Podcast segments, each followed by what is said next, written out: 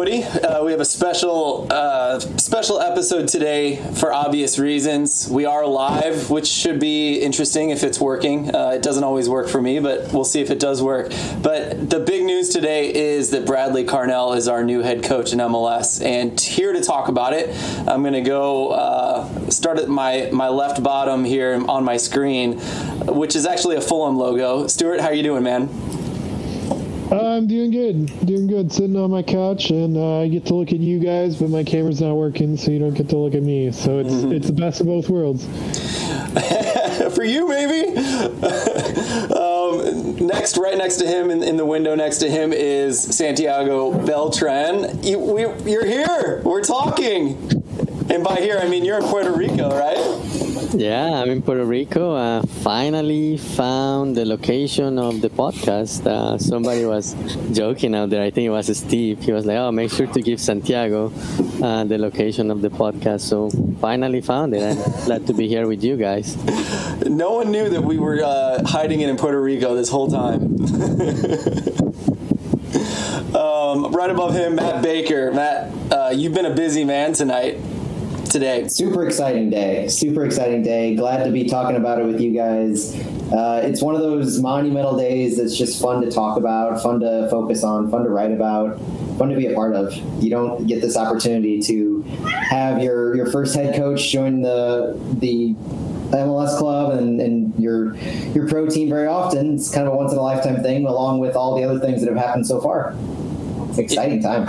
It is, yeah, kind of like something you can tell your kids. I was there for the first head coach's announcement. That's an amazing thing that we were lucky enough to be around for. Lots of firsts for this club, of course, in St. Louis and St. Louis soccer. Um, Matt, why don't you get us started, man? Because you did the live tweet for us today for the event uh, that we were able to attend, and uh, you also wrote an awesome article to kind of inform people on, on what happened yeah, my fingers hurt. It, it, my brain wasn't ready. I didn't have enough coffee to be able to multitask between uh, all those different things. But no, it was it was super exciting to actually be attending that uh, press conference. So the whole thing was kind of really well put together from last night's teaser, which kind of got everybody buzzing on Twitter and on Facebook and speculation and doing shoe comparisons and seeing what what the who who is wearing the shoes and can you find uh, I I swear on first glance, you know, um, Mario from the the Shoot Boys corrected me, but I swear the shoes look the same between what he wore on the field and that little teaser coming off the plane. But that was a fun thing to kick off the the whole wow, festivities with. And then this morning. Um, press conference at 9.30 central time um, naturally the athletic had the scoop so about 30 minutes before or so um, sam stejskal from the athletic um, let it rip that his sources confirmed that bradley carnell was the new would be the new head coach for St. louis city. Um, he had a little article up right before the press conference but i thought the press conference was really well done. Again uh, very honored to be that, that our group basically got an invite on that. And so it was awesome to be um, among the the media there, you know, Post Dispatch and um, national writers and everything like that. It was just an honor to be a part of that. And so it all started off where the uh, the VP of Public Relations, uh, Courtney Mueller, was introducing everyone. Carolyn Kindle Betts came on to just talk about how uh, momentous of, a, of, an occasion this was. She introduced Lutz. Lutz wasted no time in just getting his friend and and longtime uh, colleague and and he knew him as a player, knew him as a coach. Uh, Bradley Carnell onto the stage to give a few prepared marks. Um, they a lot of it was happy to be here, excited to for this opportunity. It's some of the same things we heard when Lutz first came on about it being the most unique opportunity that all of soccer had to offer with this um, building it from the ground up and Bradley Carnell being able to get in a full year plus before he'll actually take the field as a head coach and kind of oversee the how how the city two team comes up and all that and then once he did his prepared remarks they went into a, a q&a session so we got to see a little bit about um, what the media had to, had to ask. We got a couple questions in that we were able to ask, and all the while I, I got to live tweet this, and so trying to get all that out there. So if anybody's listening and they want a, a blow by blow of what it was like in that, uh, our Twitter has a pretty pretty decent um, minute by minute of everything that's going on. Uh, but for a lot, I think a lot of people at this point have Googled Bradley Carnell. They're aware of who he is and where he came from. Uh, South African native. He was a defender. He played for a lot of uh, South African clubs. He played for Stuttgart. Um, so he started South Africa, went to Germany, came back to South Africa to begin his coaching career. Um, he's known Lutz for a long time. He's known Lutz since uh, at least 2015 when they were doing the Global United FC charitable um, match together. Uh, Lutz even mentioned today that he was an instructor when Bradley Carnell was first getting his coaching licenses. Um, after his playing career, Bradley Carnell started coaching in South Africa uh, for Free State Stars, which was kind of a, a collegiate level, I believe. Um, an assistant with, oh, I'm sorry, I, the Free State Stars uh, were the Premier Soccer League club. So he, he was in South Africa's top tier as an assistant. Um, moved over to America to in 2017. So he's been with the Red Bulls organization since 2017 in MLS five years with them as an assistant, including a stint in 2020 as the interim head coach after Chris Armas was um, unceremoniously let go. So he led them, uh, including a winning record, to the playoffs in his interim status, and he was kept on. So he actually was with Red Bulls for three different head coaches. So that tells me something right there that he survived all three regi- regimes in the Red Bulls organization um, before, and continuously the past couple years since his interim spot. I think there have been some rumors here and there as uh, one of the top assistants in MLS to get that next jump, and now here we are. Here we are. Thanks for that breakdown, Matt. That's awesome. Um, Santiago, since we haven't talked to you in so long, let's start with you, man. How did you feel about the day and, and all the information as it was coming to you? Uh, definitely uh, an exciting day for St. Louis and St. Louis City SC. Um, I don't know. Last night, I, last night when uh, the teaser came out and uh, detective Matt Baker figure out the connection with the shoes, I was like, "Oh, wow, this is really happening." It has been uh, rumored for for a few weeks. Um, it looks like this is our guy, and yeah, it was finally confirmed this morning. So very exciting. Um, I have been thinking for a long time if it would be better to have uh, somebody without um, MLS coaching experience or somebody uh, from overseas with experience and uh, accomplishments. But just thinking about it, I think the team is, as they have done with everything, they they have thought about things very well and and I think this fits that model. Uh, obviously, he he knows the system that the team wants to implement. Has played in the system, has coached uh, using that system, is familiar with MLS, is familiar with academies, academy structure, uh, and all of that. So I think it's a great hire, and uh, he has uh, 14 months to to get ready and will be able to to um, get up and running with the academy and with the uh, MLS Next Pro team and uh, be able to get ready uh, for 2023. Hopefully, we'll see some of those players um, in those teams make it to to the team debuting in 2023. Absolutely. Stuart, uh, I want to hear about what you thought about the day first, but feel free to kind of jump right into some of the stuff you wanted to talk about, maybe one of his answers to the questions or something like that. Uh, I mean, I'm I'm pretty excited. I think everyone else has uh, uh, said a lot of what I want to say. As far as you know, he's he's Lutz said on the uh, I think it was the Sports Illustrated article today about how he wanted a coach who was very familiar with. Uh, uh, with MLS and Matt, was that one of the questions in the in the announcement, or was that just a separate interview question? Do you remember? So the Sports Illustrated one was a separate interview they did beforehand, okay. Straus did, but it was also asked in the press conference. Mm-hmm. Okay, yeah, um, and I thought that was pretty telling. Uh, I really liked what what Lutz said, kind of about uh, St. Louis and how you know Bradley kind of brings things to the table and you know, he, he's not a flashy hire, but those of us who were around for the St. Louis FC days uh, we experienced kind of the flashy hire at one point, and uh, that kind of taught me to hmm. cool off a little bit. I mean, my favorite coach at St. Louis FC was was uh, Tritz, and uh, yeah. he Tritz isn't a fa- isn't a flashy guy, so uh, also a defender, so I'm hoping Bradley kind of brings the same kind of energy and and uh, I'll temper expectations, but I everything I've seen, everything I've seen from uh, Red Bull supporters, um, other executives in the league, he's he's really highly spoken of. Um, so I'm I'm excited to see what uh, Carnell brings to the table. I, I, let me say one thing on that, and then we'll move on quickly because I don't, I don't want to focus on this. But it is interesting that two years and one day to the day since Tritz was announced as St. Louis FC head coach. Mm, love that.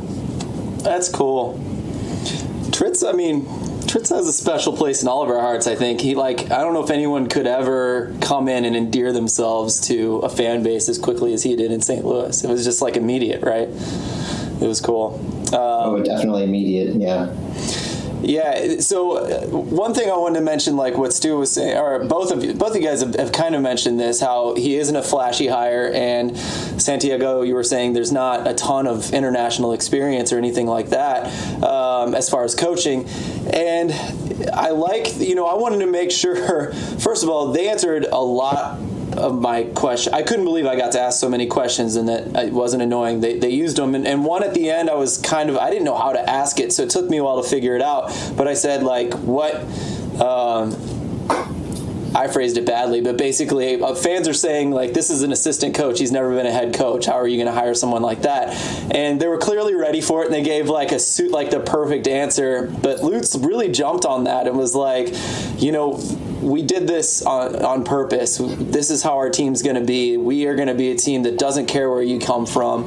We think the system and, and, and the the will of the players is going to be able to top everybody. And someone who's going to come to work with something to prove and work hard. That's what we're about. And so that's what he was putting on on Bradley as well. All those um, all those features, all those possibilities for him. So I thought that was well said. I mean, it's kind of the obvious thing to say, but he really said said it with a lot of heart, and he was definitely expecting that question. So, yeah, I wonder if part of that is also if you have a MLS coach out there, a guy who you know is on MLS roster or uh, coaching radars.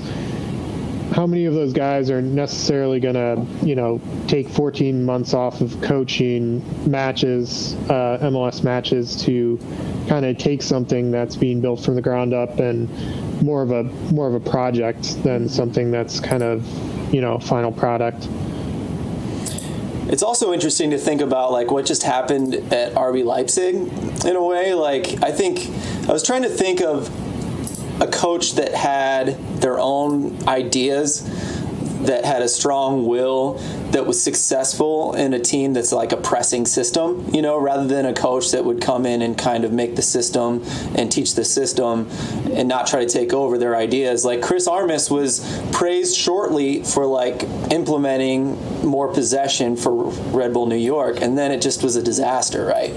Like Julian Nagelsmann's like the first guy to come in and make RB Leipzig actually play with some kind of possession and be successful. And I think he's like a super special coach. But I think a lot of times it doesn't work. Like you need a guy that's going to be humble and come in and teach the system and not try to get too fancy on us. I don't know if that's something you guys have thought, but it's something I've been ruminating on lately. Well, and I think the the opportunity here is kind of what they were saying that 2022 provides a trial run, so to speak. Yeah. So, regardless of what the level of competition is, you're going up against these other MLS two teams, and you get to try out on a bigger level than the academy level these tactics. You get to see how your your press and counter press are going to work on this. You get to, I mean, you, you can really throw some things out there and see what sticks to an extent. Like I'm not saying they're going to just be anti-competitive and just do whatever they want and see what works for 23. But there is, there has, and they even mentioned it, trying new things and and seeing what works. They should be a little innovative in certain ways um, in MLS Next Pro. So I'm interested to see how that season develops. And it's not going to be, um, side note, it's not going to be Bradley Carnell that coaches this MLS two team at any point. They were clear about that. Um, but from a, an organizational level, we know with Lutz, with Hackworth, with Bradley Carnell mentioned it, that they're all going to be um, systematically similar from top down. And so, what the academy has been doing with the press and the counter press we know we we are seeing that there's talk of two teams doing the same thing. I see it almost, at, and they've said that they're going to try these things. I want to see how well that works, and if they start to adapt certain things um, as this year goes on, because that'll give us an eye towards are they going to stick with this press counter press, the the high intensity, exciting soccer um, that they've been talking about for the past year even CKB in her speech, in the intro speech, mentioned the high pressing system, and I thought that was she hilarious. got into it. Yeah, yeah, I liked that. I mean, it's just like it's already that instilled. I think that you know, literally every person who spoke on the day mentioned that, so I thought that was cool. Santiago, yeah. any other? Yeah, go ahead. Yeah, no, I was gonna say even though he's not not gonna be coaching. Um, the MLS Next Pro uh, team, he's going to be involved. And uh, as Matt said, uh, they'll be able to try some things and uh, see how this press and counter press works uh, uh, with the players they bring, and they'll be able to basically um, give this test the system with these players, and hopefully some some of these players can move um, to the team playing in 2023. But yeah, um, I think um, he's to have time. And that, that's the other thing. Uh, when I was thinking about, okay, should we have an experienced coach, a, success, a, a coach that has had success? Um, if, if, if the team brings someone like that, um, there will be more pressure to uh, get results immediately. But I think uh, with Carnell's hire, uh, he's going to be able to get time and uh, basically uh, implement the system, and it will be more of a process. And even though Lutz said that he wants the team to be successful starting in 2023, I think that's going to take time. I could be wrong, and maybe the team will be successful. Um, right away, but I think that's going to take time, and having somebody um, that is going to have that time to uh, implement the system and his and the ideas, and with not that much pressure for the results as an established coach will have uh, is key also for for this project and if I'm a player, if I'm a player, I'm super excited that this I get to be a part of all of this building. You you now have uh, a head coach in place um, over a year out who's going to be watching you this entire year, whether you're in the academy or whether you're in the MLS Next Pro, and he's watching for those homegrown players to sign there's no other club you can look at that's had this kind of eye or ability for the academy and the the two team players to be signed just based on what their talent is, as opposed to who can we fit into our roster because the roster is it's a blank slate, like he said, it's a blank slate to work off of, and you have all these kids who now are fighting for spots where it's yours for the taking. There's nobody in your way right now. Yeah. And there were open tryouts for the the reserve team. I thought that was pretty cool. You know, who knows who's going to show up and, and play on that team. I'm really, really excited for that roster. I'm going to really enjoy breaking that one down. Um, another thing uh, Carnell said too was he did say at uh, making the playoffs bare minimum was something that was always a goal for him in MLS. So yeah, I do think he's going to have freedom, but uh, you know, in MLS that's a pretty low bar. But for a first year team to make the playoffs, that's pretty pretty difficult. So we'll see if he, he does try to push for that. Stuart, I, I, I saw a screenshot you made earlier in a tweet of something you really liked that um, Carnell said. I think, um, and I, I don't know if that's what you want to talk about, but I know a lot was said today, and you seem to be picking up on a lot of things that you liked. Um, so I was curious if you could think of one of those right now. Uh, I, I think you're talking about the uh, Lutz screenshot I took. You're right. It is Lutz. Pardon me. Yeah, it's. Uh, he was just talking about not believing in signing marketing names to make us better, believing in structure, a way of playing, and a philosophy uh, having a long lasting story, and Lutz wants a club where there's long term plan in place. So, it's also kind of interesting, you know, Lutz isn't known for being a long term guy, but it's very clear that he's intending to maybe set up a long term foundation for when he leaves. Just think all of his terminology he uses is obviously very, very forward planning.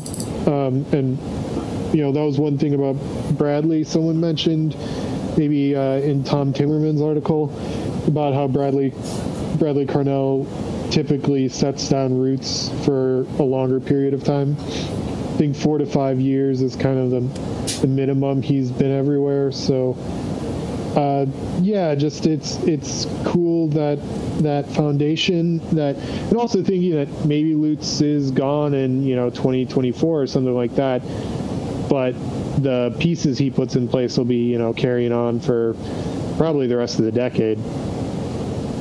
Yeah, Bradley uh, was he did mention short to midterm future. I think is what he said at some point he during said that exact phrase, which weirded me out a little bit. I was like, "Boy, come on, man!" Like, either now wait a minute. I don't know if that means like he's not sure he's going to last very long, or if it means he's on to better things. He or is his short term four to five years? Yeah, could be. I like that actually. I especially like that. Um, but um, you know, part of what came up too was that. Um, Matt, I'd like you to talk about this because I know it was in your article. I know you heard plenty of it.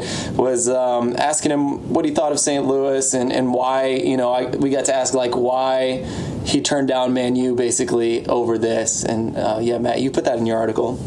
Yeah, a lot of it. A lot of it went down to. Um, what was really interesting that he said that he was a man of his word, and so that kind of caught me in, off guard almost because if you look at the timeline of the rumors of us talking to him, they go back to like August or so of last year, and then um, the Man U rumors, I believe, correct me if I'm wrong, started coming out around December, uh, early December, maybe even around Thanksgiving.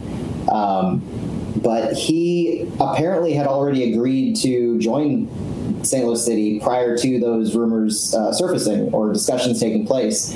And so, um, in addition to falling in love with the concept of building and uh, this kind of system from the, the ground up and having a blank slate to work off of, um, in addition to uh, Lutz and, and that being a known factor, and the ownership's just overwhelming support and the facilities, it, it, it echoed a lot of the things that Lutz said. Um, but the timing of it was super interesting to me that he actually appears to have already been been uh, in agreement to join us for a month and a half at least at this point. Since right after I think uh, I think they mentioned in one of the interviews, right after um, Red Bull's season ended on November 20th after they lost to the Union in the playoffs. So, it, knowing that started discussions in August, he was inked probably end of November and held to his guns. Um, him and his family, who they appear, appear to enjoy the area from everything they've seen so far. So it's the it's a lot of the the familiar notes of they like the area. It's family friendly. They they love what ownership is doing with the facilities and the ability to just create a create your own um, stamp on something. So everything that Lutz had said, he carried through in spades almost.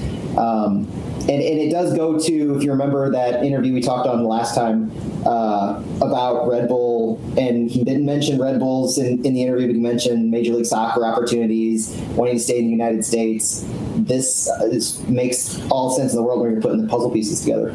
Absolutely. Yeah, I think about that quote all the time.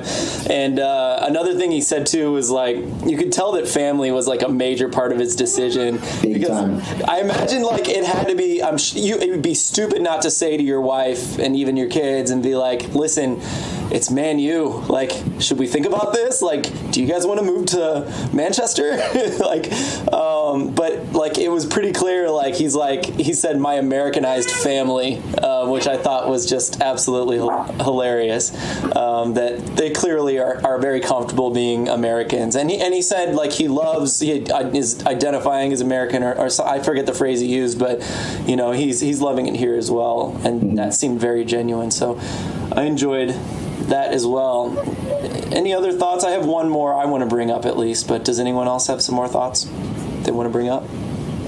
Yeah, so I think, um, yeah, even though it was Man U, uh, I think being the head coach uh, versus being an assistant coach, I think also had a, it also had a big part on that decision. Uh, but yeah, I, I was surprised at what Matt was saying. Uh, like uh, after putting all the puzzle pieces together, it looks like this has been uh, agreed for a while, and uh, I'm surprised that it was kept uh, in secret for so long. And uh, even even even the leak uh, this morning was just half an hour before, and Yeah. we were expecting something to come out last night.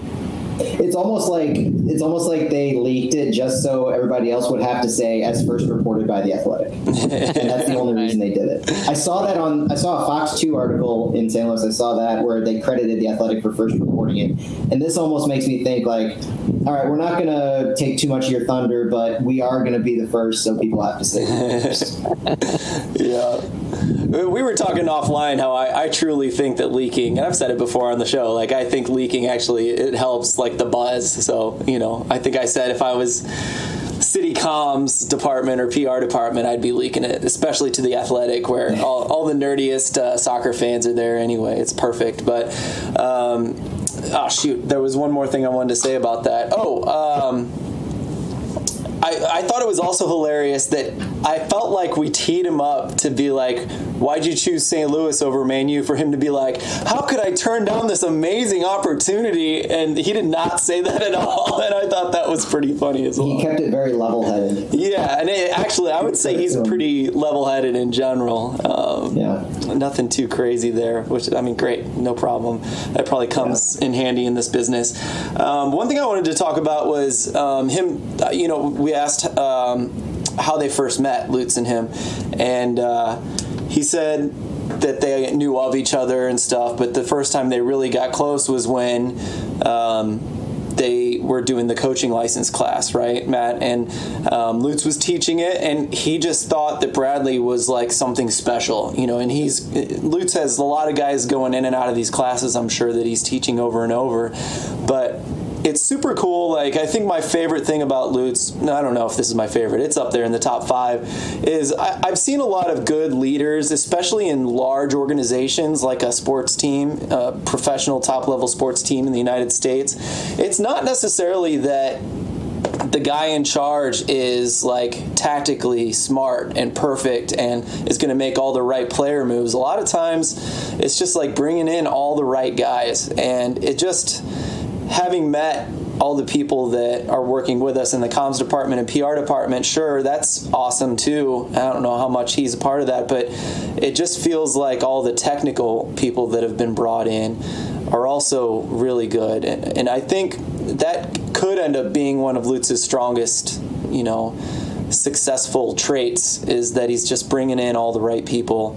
And, and we'll be able to tell. I mean, we're not saying that Bradley's going to be successful right off the go. This could be a terrible move. But I just took note that he noticed in this class, however long ago, that Bradley was something special, and it's already it's coming to fruition here, at least getting into uh, being put into play here to see if it will work out. So.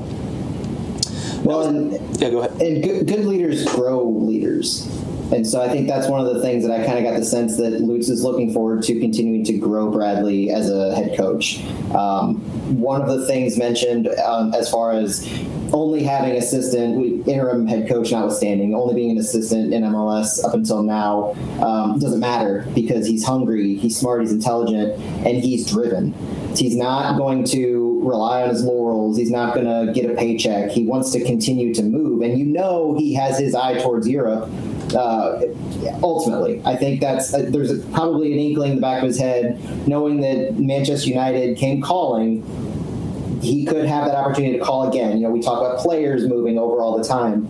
I think whether it's whether it's a top five league or just any other opportunity to just continue to grow, even you know, grow in St. Louis, win titles, develop players, send them to Europe, all those things that he has an opportunity to do. And Lutz, as that kind of top level technical leader is the one he, he believes he's the one to get the most out of Bradley and continue to have him grow as opposed to bringing in an established person. I, I really enjoyed hearing the comments about um, why it's important to Lutz that Bradley's not a finished product and he's not he's not uh, an established coach, been around for a while, and you can bring him in and hit the ground running in that aspect. So I, I think I think that speaks volumes to where he sees um, Bradley's potential in the next few years. Another one was uh, Lutz said they had hundreds of candidates that they were looking for, and that Bradley was the first choice. And like knowing everything we just said about Bradley, for him to be the first choice out of hundreds of candidates around the world, um, you know, pretty crazy. Stuart, we haven't heard from you in a while. Any thoughts or uh, new topics you want to bring up?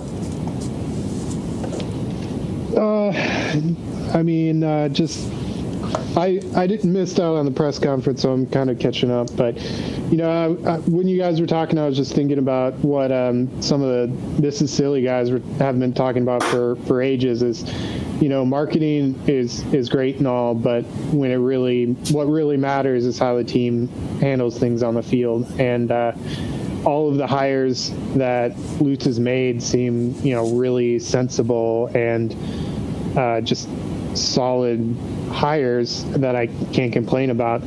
And um, as as much as I, I absolutely love all the staff uh, who aren't doing, you know, the technical football operation side of things, but um, yeah, proof is in the pudding, and this hire and all the, the talking about it just you know, you guys are getting me excited. I, I I'm not feeling super cynical right now, so I don't know what you did to me. What a day. yeah, Matt, what were you trying to get Stuart to say? Something, oh, like to be really cynical Oh. about the hire. I told him, oh, yeah, go ahead. Uh, I do have. Um, I was talking to uh, David Semmelmeyer on Twitter today, and he's uh, a guy uh, some of you guys are familiar with.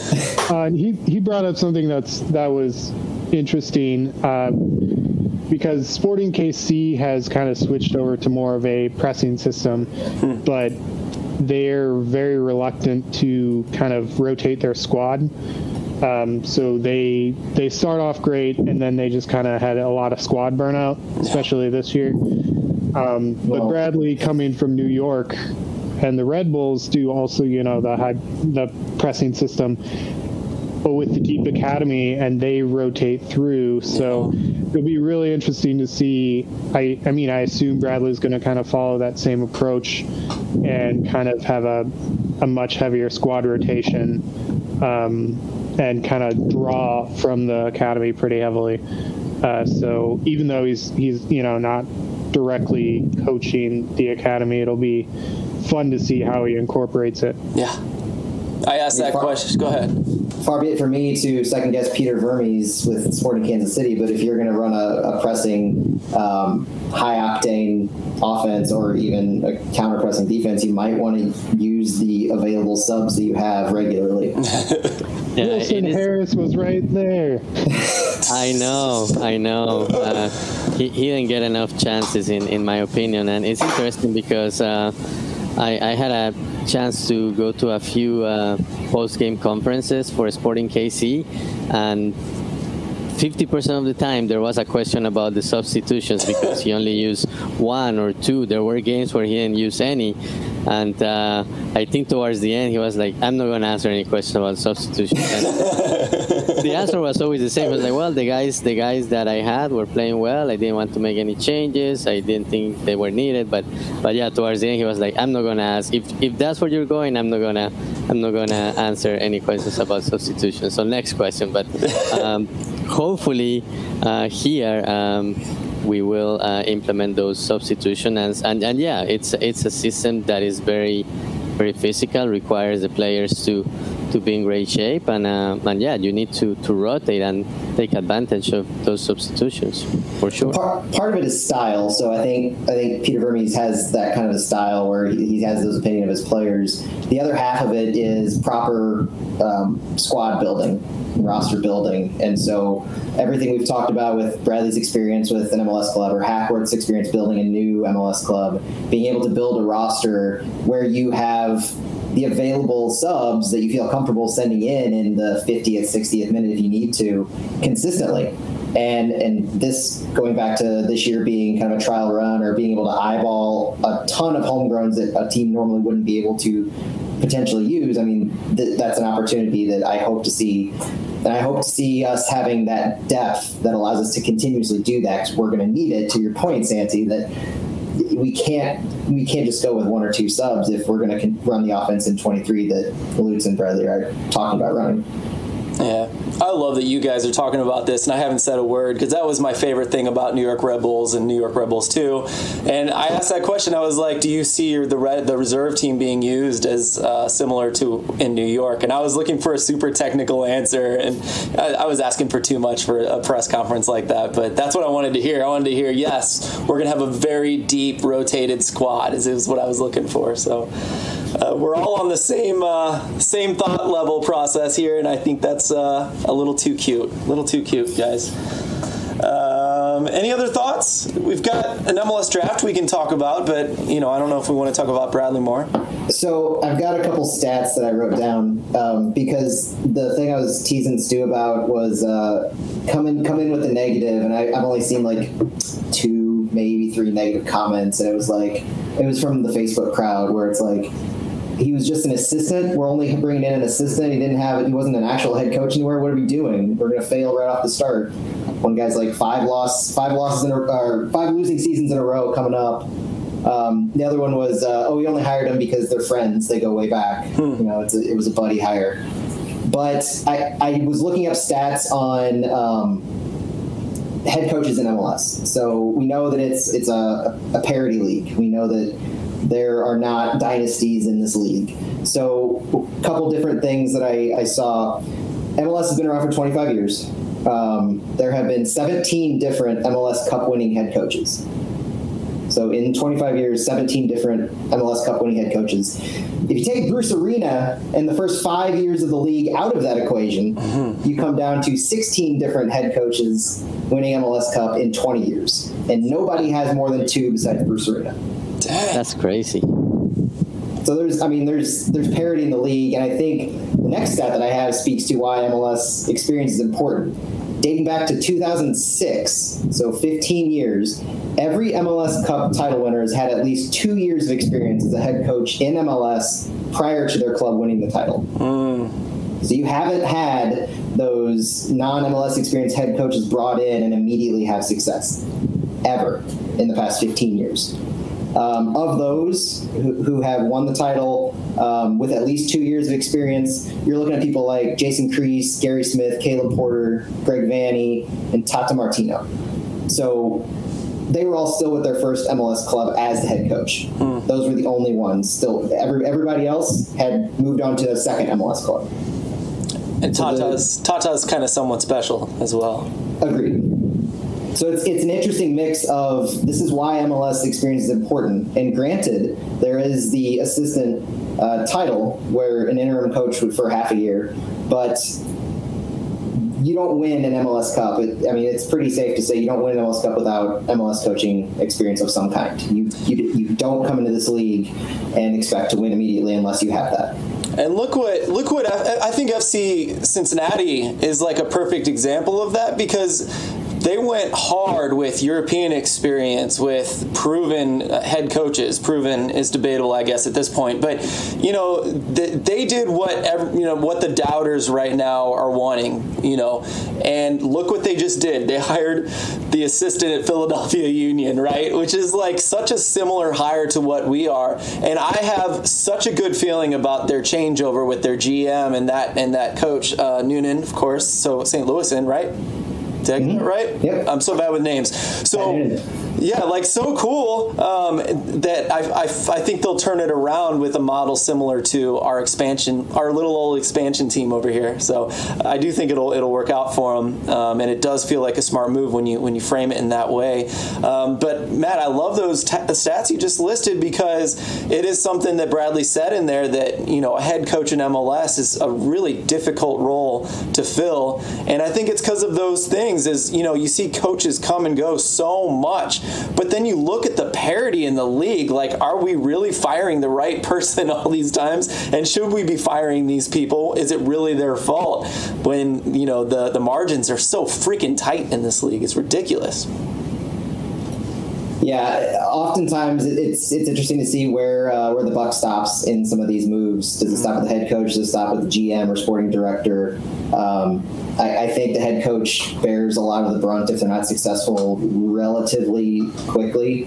I, I am I'm I'll continue to carry the torch for the next year plus until we start, and hopefully on from there that this this kind of experience is necessary. And I've, I've said it all along that we need somebody at the top who knows the league. And they mentioned it today as one of Lutz's reasons why Bradley was so important and he was their number one choice is he knows the, the league, he knows the stadiums, he knows the teams, he knows the players. They talked extensively about both of their networks, uh, both domestically and internationally. You know, don't forget, Lutz has experience here as a player, so it's not like he's completely foreign to MLS before he came here. Uh, there's a lot of knowledge about what's going on in this country with soccer that both of these guys are bringing, and I don't think I think we would have done a detriment to ourselves had we gone with even an inexperienced person that Lutz knew uh, from from Germany or from abroad. I think I think they made clearly the right choice there. Yeah, it still always blows my mind when you you have a you have a foreign coach coming into MLS who isn't familiar with all of the just incredibly stupid roster rules they have here. and I know I complain about it all the time, but it it, it isn't a situation of you know it we're transfer windows opening. I need to buy these players. No, you, you, you can't. You're you're restricted with a few different things, and if you try to get creative and bend the rules, then you end up like Inter Miami, who just had to pay uh, Monterrey to take uh, Pizarro off of their hands. So. Um, yeah, no, it's uh, this, MLS would not be the league I'd want to come into with no experience or familiarity because it's just a bizarre league and, all, and from a roster standpoint at least. Absolutely. And uh, to follow up also about Matt, some of those negative comments on some of the people out there, just th- this is the they better get used to it because this is the type of team that St. Louis is going to have. We're not a we're not a New York City. We're not we're not Atlanta. We're not Miami or, or LA. We're going to be we're going to be a, a, you know Sporting KC more a blue collar, blue collar hardworking yep. club that's not going to be going out and spending you know 15 million a year on um, an Italian national team player. That's just not. I don't think that's what um, CKB is going to be spending her money on. It's the St. Louis way, right? Yeah, St. Louis way. yeah, yeah, and I, I think there will be people disappointed uh, once we know the roster for 2023 that there will be a, a lack of like a big star. Um, I think there will be people disappointed, but yeah, that's the way this team is gonna be built, and um, I'm sure this this group has been thinking about everything, and Lutz uh, prepare very well um, for this moment, uh, getting the first head coach uh, hire, and I'm sure they will put together a, good roster that will be competitive. It may not have uh, big names um, at the beginning, but it will be it will have players that will become bigger names in the league at some point. And isn't that honestly one of the one of the things we love about we love about St. Louis FC on a smaller level that you didn't you had guys who were ours. They they might not have been known elsewhere yeah. until they succeeded here, or or they they were known slightly elsewhere and then they came here and they were just beloved, but they weren't larger than life people. They they gelled well, they played cohesively, but they were personable people. And I'm not saying we'll have everybody be personable, but I think that's the kind of thing that seems to be carrying forward in, in the comments right here, where the, the blue collar uh, work effort, the we're not bringing in um, fifteen million dollar strikers. You know, we're we're building a club that fits the system even though we've identified that the best player is available. So the single best player who's available won't might not be coming here if they don't fit into our system correctly. So sorry guys, we're not going to sign Messi. Mm-hmm. Well, and look at I think St. Louis fans, especially at first, you know, I think they're going to really support that in a, in a, in a lot of ways. I have faith that I think it's going to go just fine in that regard. You know, you look at a lot of you know under Tony La Russa, we could bring in a no-name pitcher and the guy could become a hero for a couple of seasons. You know what I mean? Like Allen Craig, that whole story. Like there's so many players you can you can think of that were just brought from nowhere that became massive successes and uh, fan favorites. Um, you know, St. Louis FC, you could even come up with a few names for sure equally in that way. You look at the Blues. Um, you know, winning the Stanley Cup with a guy that was on a minor league roster, a goalkeeper, um, a, a season before, or maybe the season up. I don't even remember remember. Um, so, like, I do think I think St. Louis fans, it'll speak to them that, that this sort of thing of bringing in these unknown guys that become fan favorites, that become some of our hardest workers, is something we can relate to with St. Louis FC. Always the guys that are running the hardest are end up becoming our favorites. The guys that collapse at the end of the game because they got nothing else in them. You know, if we, even if we lose, we're like clapping and cheering for those guys at the end of the game. And you look at what Sporting Kansas City is able to do to sell out every single home game since their beginning. Like, I think we might get frustrated that fans aren't hipster enough more than we are going to get those European hipster guys that are pissed that we didn't sign Insigne. Insigne. Um, so, you know, I have faith in our fans, and I'm looking forward to especially that because I think it's going to get crazy on game day. I think it'll be fun as as uh, you know, us as a group getting to help build that kind of hype. Honestly, because we'll be going deep into some of these players and trying to flush out who they are and why we think we signed them and what we think they have to offer. Whereas uh, they having a big name come in, you might have seen highlights and people are just aware and, and know they think they know. But uh, honestly, a lot of the players it sounds like we're going to be looking towards signing being relatively unknown or not having the most uh, the biggest spotlight put on them those are going to be the most fun to talk about mm-hmm. absolutely well is that it uh, there's a well, I was here's just going to ask you oh sorry no go ahead stuart you go first uh, I was going to ask you guys a question. If there was one St. Louis FC player that you think would fit the city mold, who you'd want to bring over, who would it be? Do they have to be like age appropriate? They'd have to, or how they were when they were with St. Louis FC. How they were with St. Louis FC. Manuel Cavia. Yeah, he's perfect. We need a mobile, physical center back for this system, and he's it. Yeah, that's really good. Mine would be uh, Russell Cicerone. Yeah. Good one. That is really good too. What do you think, Stuart? Would it be cheating to say Jack Jackmar? oh, so that's had that one locked and loaded. he counts. He's playing the right side center back role, so like clearly he has the speed to keep up with, um, you know, to cover a fullback in one v one. Like I think that's perfect. Uh, mine would be um, uh, Lewis Hilton. I think. I think oh. He'd be a good midfielder. So that'd be fun. Good question. I think I think the, the pivot here is uh, I think we'll move away from Bradley Carnell's hiring an announcement. Um, but one amazing thing to lastly kind of close with is is that the app was used for for this announcement. Um, when they were teasing that there was a big announcement and a special guest coming the next day, um, you know, we got this banner notification on our phones that I'd never gotten, and it had that St. Louis City SC uh, emblem on it. And I clicked on it, and it was a video. It pulled up the video, and it was, you know, we didn't know it at the time, but all we saw were a couple of black and white Yeezys stepping off of a private jet um, with some cool music, some hype music, and you see some luggage, and um, you don't see who it is. And uh, it was a really cool way to hype it. I thought that was really nice, and uh, you know, I just want to kind of you know we've all been very happy with the app and i think it's it looks like there's going to be a lot of content coming through the app this week. And so i definitely look forward to that. Um, any comments on the app or before we want to move on to other mls stuff it reminded me of uh, like it, it, reminded me of a movie scene where you see like some event happens and you get a montage of a bunch of different people becoming aware, knowing of something in different ways. Um, CBAC had a, a post um, where there was like somebody saw it on their watch and they saw the notification on their watch. Um, somebody like I was already scrolling my phone and I saw the little thing pop up at the top and so I immediately clicked on it.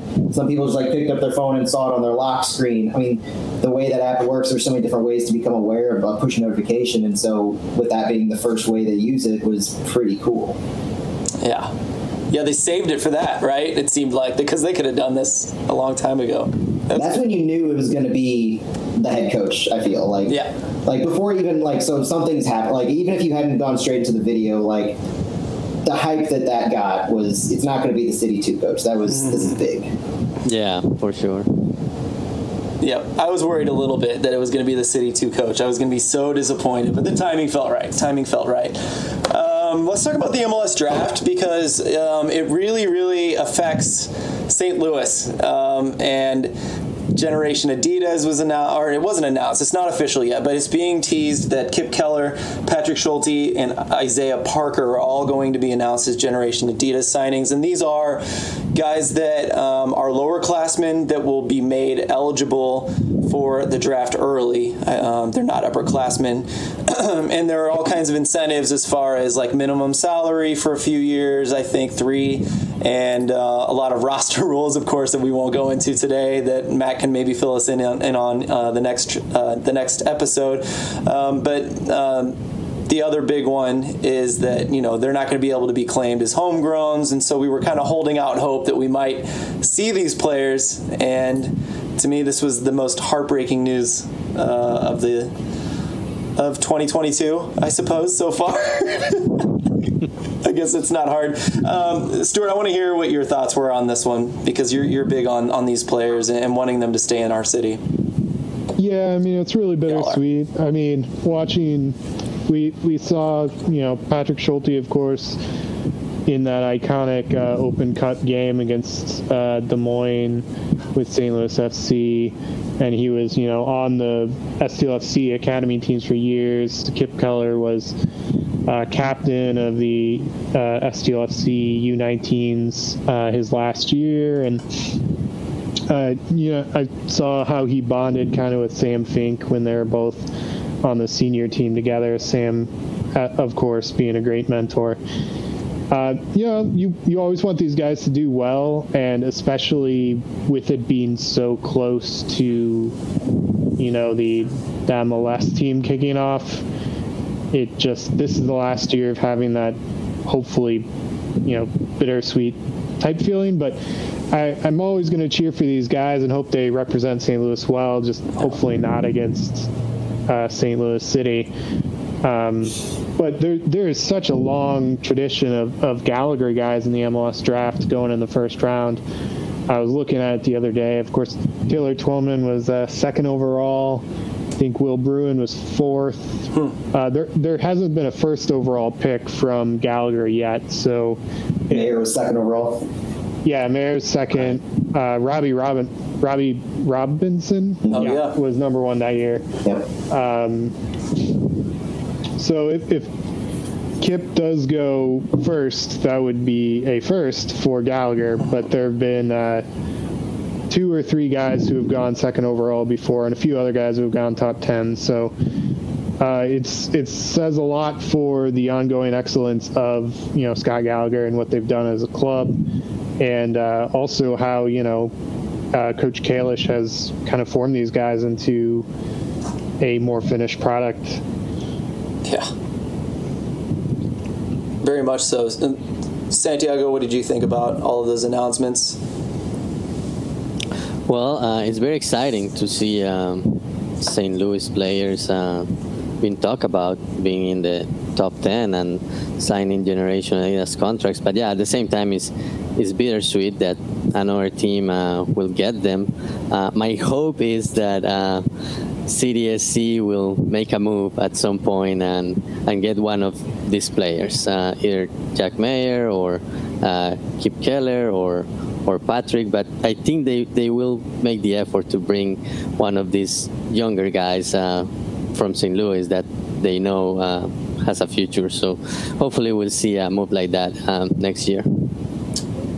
Yeah, so, next year. Speaking of which, uh, Jack Lynn and Jansen Miller are probably going to be the two big yep. St. Louis guys who will be hitting the draft. So uh, we'll see what happens with them. I mean, both those guys have the potential to be yeah. Generation Adidas players themselves. So, are they going to be seniors next year? Uh, no. So they'd have to be Generation Adidas. I think both of them would be juniors. And oh. um, for whatever reason, MLS defines under underclassmen as anything under senior. It isn't junior and senior. It's just seniors are Yeah. are upperclassmen, uh, which I've never quite understood why. But I'm sure there's some Well- sort of MLS distinction with NCAA that they partner with or agree on. But so one of the things on that is a lot of people who are hearing Generation Adidas might be seeing like, all right, what what makes these guys special? Why? What does what does that designation mean? And so Generation Adidas is the the kind of partnership between MLS and Adidas, where they basically offer a guaranteed contract to an underclassman. So, Stu, to your point, like a junior or below, um, who hasn't completed their collegiate um, experience, they're they're not done with college um, necessarily. They could go back, but MLS has said MLS as a league has said um, you are good enough. We're going to award you a guaranteed contract with the league. And so that's why you see the Generation Adidas, Adidas guys always picked first, second, third, fourth in the top 10 usually in the draft because they have guaranteed contracts already. It just depends on which team's going to pick them up. It's not like you're you declare for the draft and you have to wait it out to see if you're picked. These guys are already signed with the league. And part of it is they do get an educational stipend too. So they are compensated um, education wise for leaving school early. So I, I, thought that was really cool knowing that um, Keller and, Parker and Schulte and these guys are going to have that opportunity to continue their education based on this contract. Yeah, and uh, Keller. Keller maybe not. Like I could see if Keller landed in the right place. Like I think Charlotte might be his best bet. Uh, Red Bull, uh, sorry, Leipzig, New, Red New York is also someone who has been said that someone could land at. And um, anyway, he might not be able to be gotten next year, but with what we saw with the expansion draft, with what we saw with the movement of Gam and Tam for um, international slots in the offseason, if we decided we weren't going to spend that money on international slots and we decided we wanted to bring in someone like Schulte or or one of our former any any St. Louis in, in the league that we want to bring in if they are a good match, you know, it's possible. It's always possible. And so you know, I'm going to be hope, hoping for hope that we that we get one of them back, perhaps. But yeah, Jansen well, Miller. My homework. Go ahead. My homework that I want to see though is I haven't been able to find an example of a Generation Adidas player being traded while on their Generation Adidas contract. Oh. Well, but I mean, GAM fixes everything, right? well, that's what I'm saying. Like, I'm not saying it can't happen because I told, I think point, I told, I think I told you guys the other day that uh, if, if it's in the roster rules, it can be traded. Yeah. Like we talked about guys who had their homegrown rights traded. There was that player who had his uh, homegrown rights traded from Real Salt Lake to what was it, LAFC, and then over Yeah. to Charlotte. Cameron Duke. Yeah. So, but, but I mean, you, you could trade homegrown rights. That seems a little bit absurd, but I don't doubt that you can. I just haven't found an example of anybody trading a Generation Adidas player who's still on their Generation Adidas contract, which is up to three years. Uh, was JJ Williams, or was he just let go uh, a couple of years ago? Because he was Generation Adidas in 2019. see if you're if you're out of contract or let go or not. It de- well, it depends because Generation Adidas contracts aren't guaranteed three years. It just depends. They're up to three years. Well, I do know. I, I don't know if it expired. Yeah, I don't know if it expired or not. But he was loaned to the Legion, Birmingham Legion, for the first time, and then I think it was a full contract this last time he went to them instead of a loan. And so I don't know if it expired or if no, it couldn't have. Um, so maybe they signed him, and MLS was no longer the Generation Adidas contract was no longer valid because it was in the USL or what? I don't know seems like they would want to work out a loan so that Birmingham didn't have to pay him, but he was still being paid by MLS proper. That's I, I, I'm, that's one of those weird things of if you get, and I guess it's for you as a player to decide if you're offered a Generation Adidas contract for one year, is it worth it? Hmm. If you're offered a Generation Adidas contract for three years, it probably changes the game a little bit. Yeah. A little into the weeds there, maybe, but you know that's the kind of thing we do. um, but yeah, you know, the other, I think the other sad thing that we've touched on before too is that you know. It, we feel like we should be able to get our St. Louis players, and it almost feels like you know the fact that we're not able to claim them seemingly as homegrowns or. I don't know if we're going to be able to claim any of the Scott Gallagher guys as homegrowns like some other teams have been able to do out of college. Um, you know, if we can't do that for a few more years, that's really unfortunate. That's another part of this GA thing, this Generation Adidas thing that is sad for me that it would have been really nice if we could have you know, I was hoping to buck the system and use those MLS rules to our advantage. The ones that I absolutely hate. I know I've run on and on and on about that, but just one more time, you know, I wish we could have claimed Schulte and, gotten him on our team um, this year and just held on to him for next year. Yeah. Is is homegrown territories still a thing, or did that go away? It was still a thing as of last year. The roster rules for the upcoming season should come out um, probably in about a month or so, I would say. So the season starts end of February. Roster rules usually come out a little bit before that. So that's the thing that I, I is long standing is that they, there's an assumption that they're phasing out homegrown territories. Uh huh feel like I'm like a crazy MLS libertarian. Every time those rules come out, I'm like, please let there be less rules. please.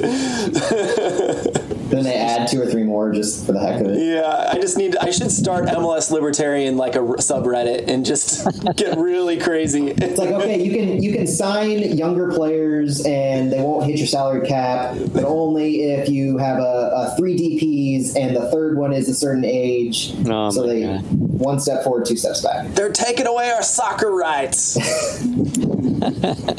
My salaries. I should be able to pay whoever I want to pay. Okay. Uh, Diego, how's your southern accent? Mine's not too good, apparently. Well, mine is uh, mine is bad too. It's always Don't fun. me for that. Yeah, it's it's always fun hearing foreigners do a southern accent. It happens from time to time. Um, any other thoughts? The other person that we left out, Simon Becher, is able to be drafted this year, and he's went to SLU. Uh, oh, and who were you talking about the other day? Munie, right? Stuart, you were bringing up Munie. Kyle Mooney? Uh, Daniel Munie. Daniel Munie. Um, yeah, and he'll. Uh, I think he'll also be hitting the draft next year, so he's he's one to be checking out. I, I completely uh, forgot about Daniel for a second. My apologies to him. I he's not going to hear this, but you know, I like you, Daniel. I don't know. We've got one live viewer right now. It could be him. Uh, yeah, maybe.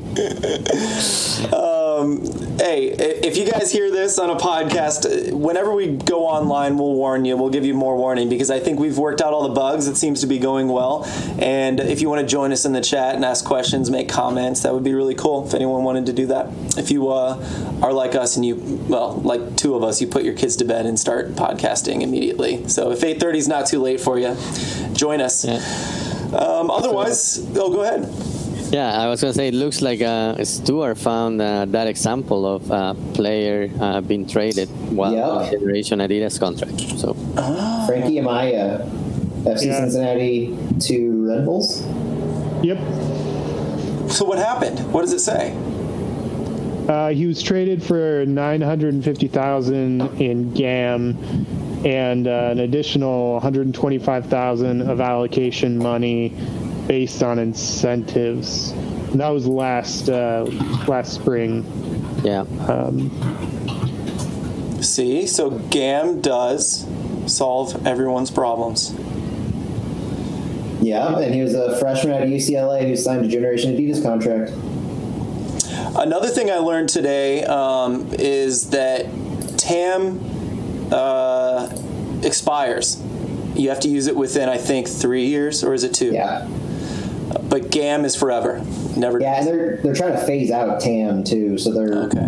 they've increased the amount of GAM that teams get each year, uh, but they've been decreasing TAM, and GAM is a lot more flexible. Like you have to. They, there's a there, people call certain players like TAM level players because they're making like almost uh, enough to cross the DP threshold, um, but they're brought down with TAM to get below it.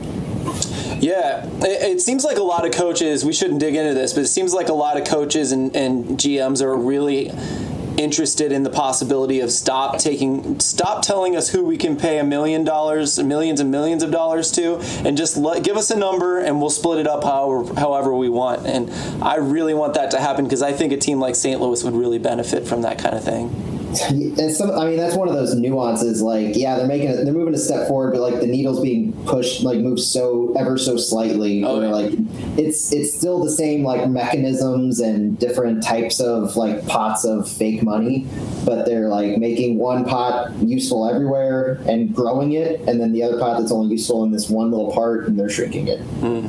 yeah yeah, yeah. Nothing will go away in one year, but maybe that pushing out of TAM is part of that process. I guess that's what I was thinking.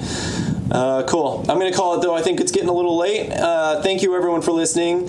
Santiago, again, thanks for joining us tonight. I'm glad we were able to finally make it possible for you. And, thanks for uh, having me. Stuart, Matt, thank you to you, uh, both of you as well. Um, We'll have to talk about it. I don't know if we'll go next week since we skipped an extra week or if we'll come back in two weeks. I guess we'll just see what the news brings us and see what we can do. So thanks for listening, everyone. We'll be hitting you up again soon. See ya. See ya.